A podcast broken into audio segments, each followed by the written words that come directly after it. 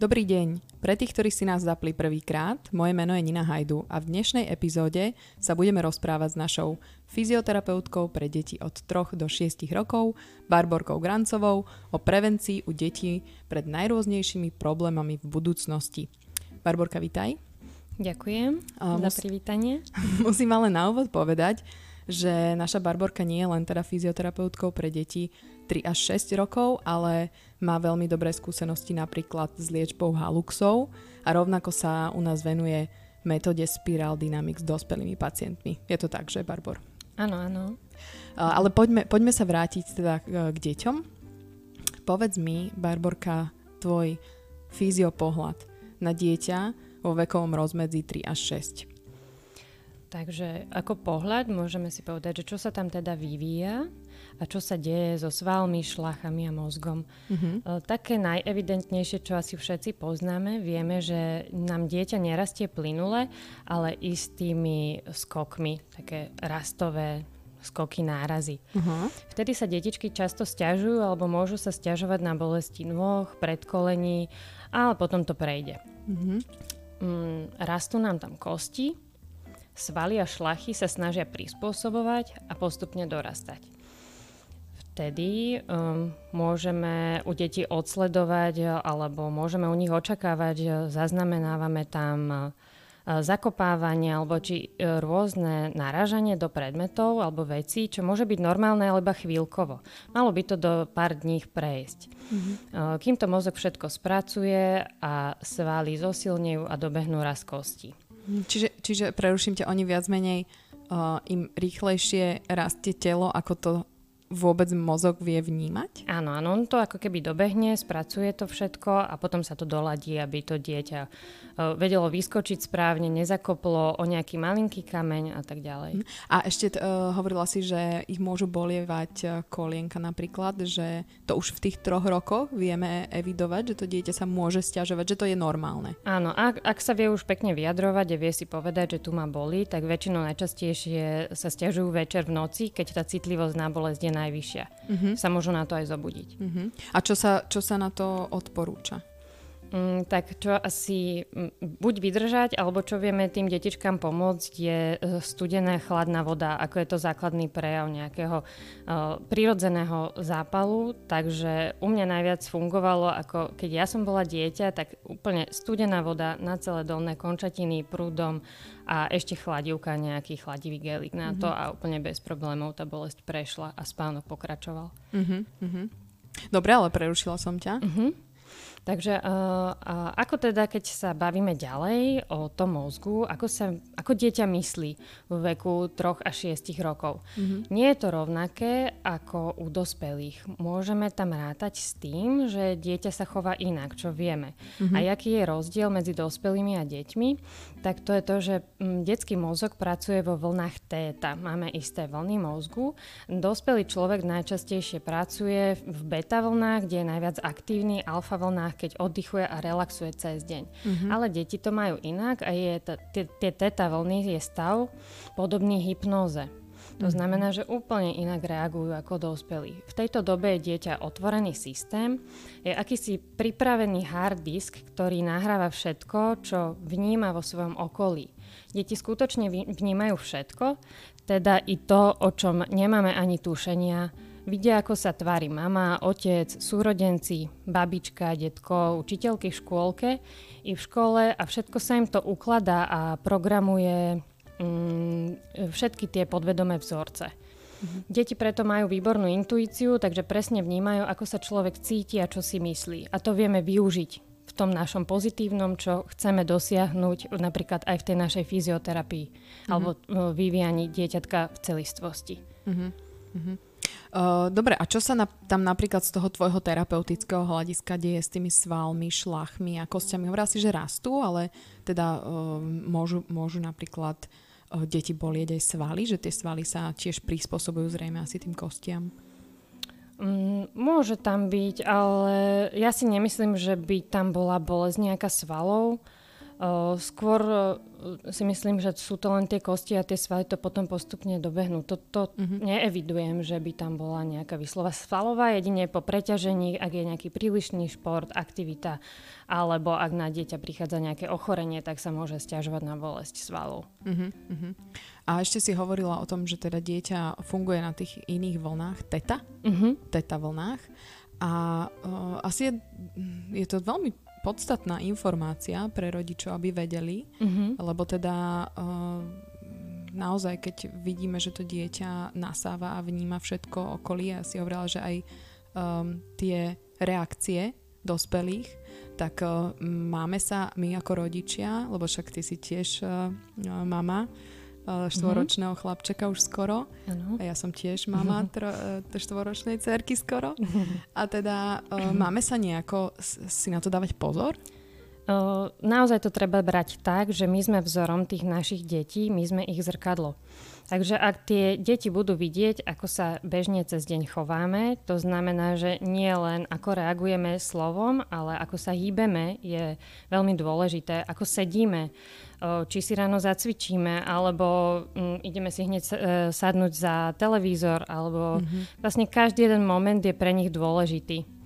Mm-hmm. Aký máme ten denný režim, že či je aktívny alebo pasívny, a to dieťa robí presne to isté, čo ten rodič, pretože si myslí, že je to prirodzené. Mm-hmm. Čo je tak nejak najsprávnejšie, ako by som chcela, aby sa chovalo moje dieťa, sa mám chovať aj ja. Presne tak.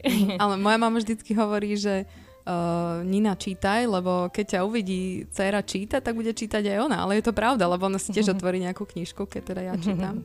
Presne, a tak to je aj s tým pohybom. Uh-huh. A terajšia doba je taká, že uh, sme v podstate v zníženom, znížených možnostiach sa hýbať, čo vieme, že sú aj rôzne ochorenia, karantény a tak ďalej, a tým deťom práve vtedy treba dávať veľký príklad, že ani v, v tom domácom prostredí nie sme pasívni, ale takisto si vieme vytvoriť uh, aktivitu uh-huh. a využívať uh, všetky svaly na tele, aby uh-huh. sme doslova akoby nezaspali s tým pohybom. Uh-huh. Dobre, vráťme sa teda, dobre, že si spomenula ten pohyb, vráťme sa uh, k tomu, čo sa najčastejšie u týchto malých detí vyskytuje, keď teda z fyziohľadiska. Uh-huh. Takže najčastejšie, uh, ako keby také odchýlky, keď sa bavíme úplne takých uh, jemných, čo si vieme všímať, ale čo do budúcnosti nám vedia spraviť uh, väčšie zmeny až diagnózy. Uh, ak sa pozrieme teda na to od spodu, tak je to chodidlo. Uh-huh. Zozadu pohľad sú to valgózne petičky, sú to pety, ktoré padajú dovnútra. Uh-huh. U týchto detí je to najčastejšie dovnútra od toho tretieho a šiesteho roku. Mm, pretože aj tie kolienka a bedrové kĺby sa tak vyvíjajú, že môžu tie kolienka malinko ísť dnu, čo je fyziologické do tých šiestich rokov. Mm-hmm. Ale tie pety by už mali vedieť stáť rovno. Ono to teličko sa celý čas prispôsobuje. Takže ak nám uteká achilová šľacha dovnútra... Už v tých sa... troch rokoch? Už, už v tých troch rokoch, ano. tri a šesť, hej, ale mm-hmm. tamto akože vždycky máme tam veľký pohyb, ak sa hovorí, že tie detičky sú gumené, mm-hmm. ale mala by tá, tá peta byť tam centrovaná. Mm-hmm. Mm, takže ak sa nám to tam už trošičku vyskytuje, tak uh, môžeme hovoriť, že už tam je tá odchýlka v tých detičkách. Môže to byť následne padnutá klemba. Mm-hmm. Že ešte nemusíme hovoriť o plochonoži, lebo to tam nie je zafixované, ale klemba pozdĺžna môže byť padnutá. A potom, keď pôjdeme vyššie, pozrieme sa na tie kolienka, že či nám náhodou neškúlia, jak sa hovorí, dovnútra alebo dovonka, ale teda túto častejšie dovnútra, tak tiež, či to nie je príliš. Tie jablčka by sa mali pozerať dopredu. Mm-hmm. Takže to je ďalšie také vodítko, ktoré si vieme všimnúť. Ak to tam nie je, tak máme uh, v oblasti bedrových klbíkov, máme tam zavretie, častokrát je um, vysunutá pánva dozadu, to znamená taký viac vystrčený zadok. Uh-huh. Potom to môže prechádzať ďalej, máme väčšie prehnutie v chrbátiku, v driekovej chrb- chrbtici, um, častokrát potom je také vypučené viacej brúško, uh-huh. čo môže byť aj prejav diastázy, to je rozostup brúšnych svalov, uh, a teda aj z toho vyplývajúce chabé držanie tela, alebo oslabené, čo uh-huh. sa to tak môže aj nazvať. Uh-huh. Ďalej si môžeme všímať hrudníček, hrudník či nie je vpadnutý, vpáčený dovnútra s predsunutými ramienkami, alebo či naopak nie je príliš vystúpený von. Mm-hmm. A ako posledné si všímame hlavu, či je v strede. z pohľadu z boku, ale takisto z pohľadu zo zadu či spredu. Mm-hmm. A teda všetky tieto odchýlky, ak to sú, tak je častý teda prejav u hypotonických alebo hypermobilných detí, že tam tie šlachy a svaly sú trošku voľnejšie a s tým sa detičky teda rodia. Uh-huh. A s tým sa rodia a teda to je príčina kde? Um, môže to byť geneticky dané, že sme to teda um, zdedili po uh-huh. svojich rodičoch, uh, ktorí majú takú podobnú konštitúciu, ako má to naše dieťa, ale uh-huh. vieme teda s tým pracovať a vieme to posilniť a naučiť dieťa stáť a používať svoje telo vo svojom strede a v rovnováhe. Uh-huh. Takže preto je o tom dobre vedieť. Uh-huh. Dobre, a keď si takéto niečo všimnem na svojom dieťati doma, čo mám robiť? Uh-huh. Je veľmi dobré, ak uh, hneď prídete na kontrolu buď minimálne pediatrovi, ktorý vás vie posunúť ďalej fyzioterapeutovi, alebo rovno môžete ísť fyzioterapeutovi, ak tam nie je nejaký vážnejší problém, že by tam bol treba dozor doktora. Uh-huh. Takže uh, ak sú to takéto základné odchýlky, s tým vieme pracovať už aj my tuto hneď. Uh-huh. Bez toho, aby tam musel, uh, musela byť nejaká, nejaké to vyšetrenie pediatra. Uh-huh. A ako, ako s tým mm, pracujeme tu? Mm, takisto si to vieme zdiagnostikovať, všetky tie odchýlky si pozrieme a potom následne na to využívame cvičenia, ktoré sú práve pre tieto detičky zaujímavé. To znamená, že musíme ich zaujať e, cvičením podľa rôznych zvieratiek, pozícií, popisujeme ich, hráme im tam v podstate divadielko, rozprávame riekanky, e, využívame jemnú, hrubú motoriku. To dieťa musíme zaujať komplexne, aby sme využili čo najviac zmyslov, aby sa to dostalo do toho jeho intuitívneho mozgu. Mm. E, v podstate tam cez rozum nejak veľmi nebudeme pracovať, skôr takým zaujatím a... E, Čiže je to také cvičenie celého tela. Nie formou len, hry. Hej, aj keď má vlastne dieťa napríklad vbočené tie kolienka alebo ploché nohy, ano. Tak vlastne stále cvičíme celé telo.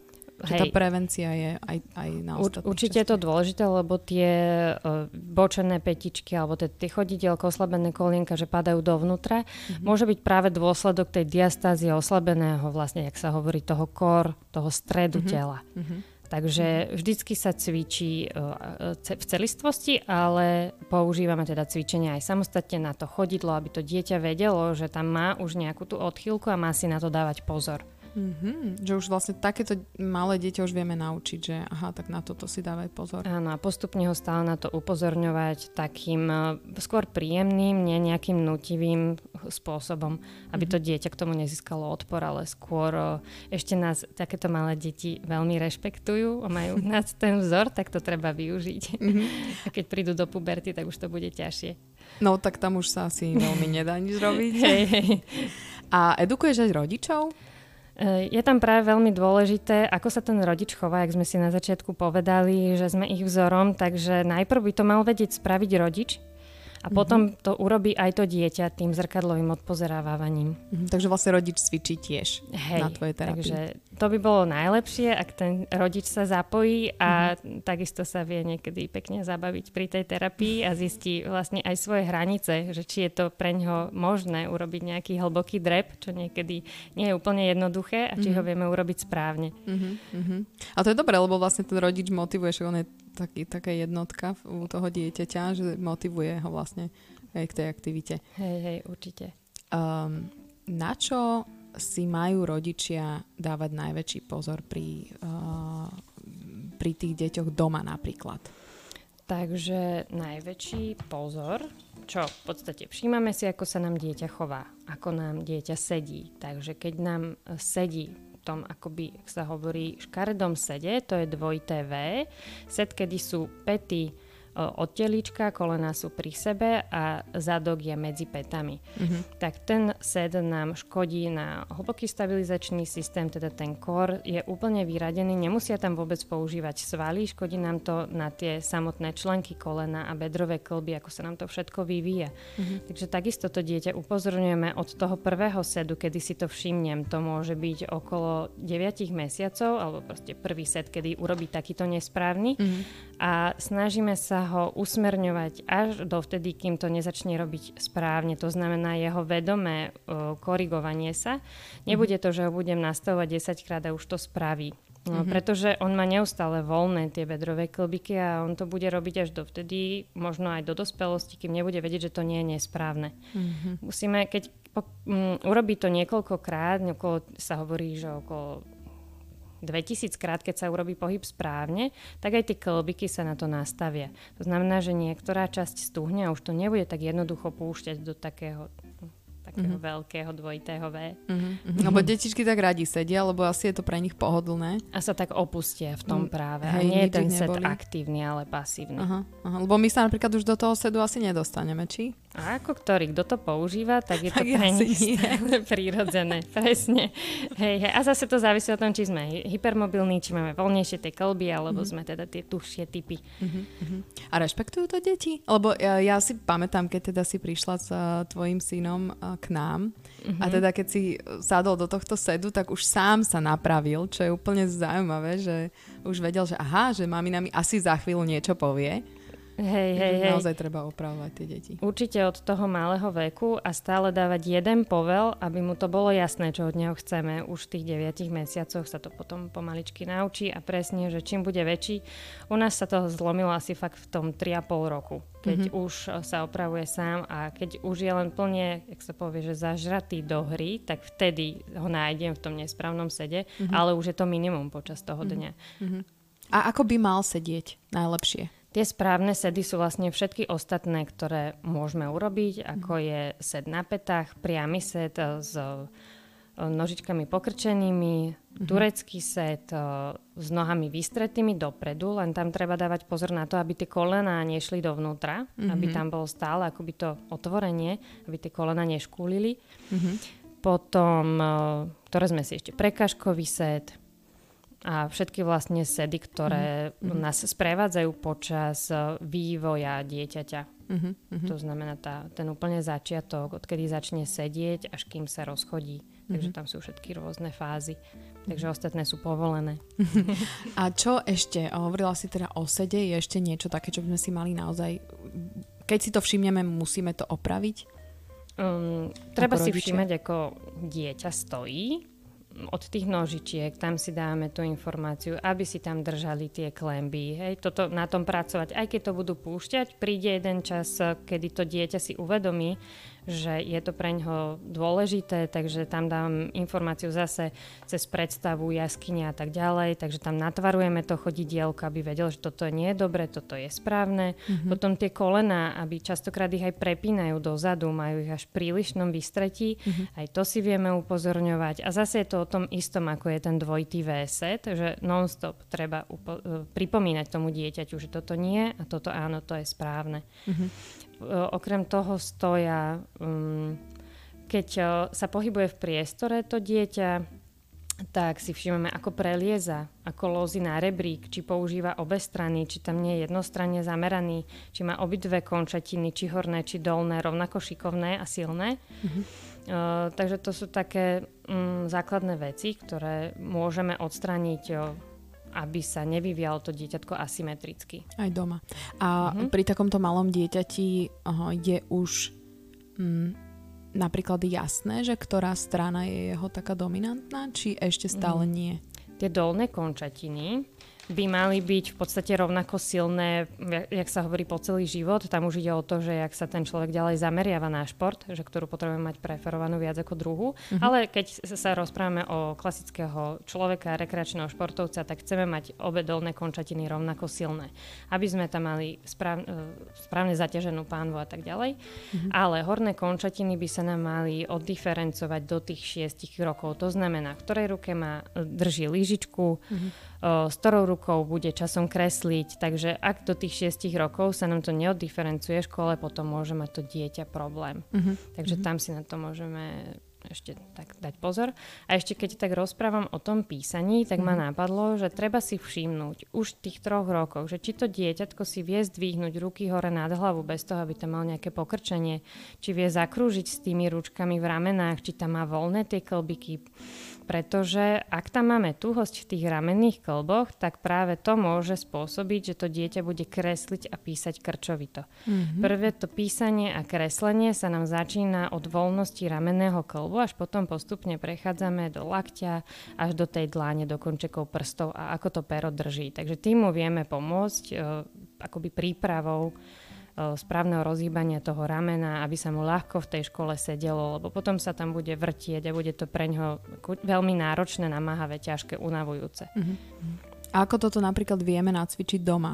Lebo ja som počula, že mm, niekedy pri takýchto deťoch sa dávajú také tie veľké výkresy a deti robia tie velikánske kresby a krúhy a uh-huh, naozaj uh-huh. celým, celou tou rukou. Je to, je to správne? Áno, presne takto sa začína vlastne kresliť uh, od vtedy, keď to dieťa už vie štvornožkovať, v podstate sa vie dostať na štyri, tak ten veľký výkres môžeme dať na zem. Ak sa vie postaviť, aspoň trošku sa pohybovať popri nejakých dverách, kde nalepíme ten veľký výkres, tak to môžeme robiť už zo stoja, čo je super. Mm-hmm. A vtedy naozaj obrovský formát, ohraničiť ten papier, aby neboli pokreslené steny, takže dať nejakú farbnú pásku a povedať si, že tuto áno, tuto nie, čo je mm-hmm. zase super, kde si dávame hranice. Mm-hmm. Takže taký nácvik, že tuto môžeš, tam nie. Mm-hmm.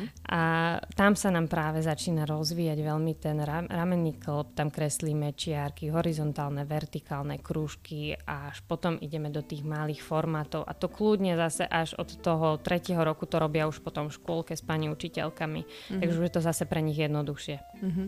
A čo sa týka tej ľavej, pravej strany, toto ma veľmi zaujíma, že tie deti si majú vybrať sami, alebo ich môžeme motivovať k tomu, že napríklad OK, ja som pravačka, môj muž je pravák, tak uh, alebo naopak. Či uh-huh. dáme, lebo, lebo napríklad zase príklad, uh-huh. uh, moja svokra to takto robí, že ona napríklad jej dá vždycky príbor pred tanier uh-huh. a že teda vyber si, ktorou rukou uh-huh. a zatiaľ teda moja dcera, do ktorej to chytí, to je, hej. Takže. Hej, hej. Um, ono sa to tak robí v podstate aj podľa Montessori pedagogiky. Je mm-hmm. to také, dneska je to také fyziopedagogické, ale to je vždycky dobre prepojiť si to, lebo je to prevencia, že tá lyžička sa dáva áno pred tanier, ale dopredu. Mm-hmm. sa musí načiahnuť až za ten tanier. Mm-hmm. A dáva sa tá lyžička ani nie v podstate horizontálne, mm-hmm. ale musíme ju postaviť vertikálne, aby to dieťa sa načiahlo a mm-hmm. potom postupne zistíme tú diferenciáciu tej ruky, ktorá mm-hmm. mu je šikovnejšia. Takže ja už to aj skúšam, že položím na ľavú stranu a vždy si to prehodí do tej pravej, takže aha, my, už on už máme, vybral. my už to máme také, hej, viacej rozhodnuté, že bude pravák. Aha, aha. Dobre. Um, uh, prišla som do kontaktu, ale teda aj s rodičmi, ktorí a napríklad dávali svoje deti na, na šport. Už v takomto útlom veku, dvojročné, častokrát malo aj menej ako dva roky a naozaj už uh, lyžovali, uh, bicykl, no bicyklovali ešte nie, ale naozaj taký ten prehnaný šport, je to v poriadku, že tomu dieťaťu, odkedy tomu dieťaťu vieme tak naložiť športovo?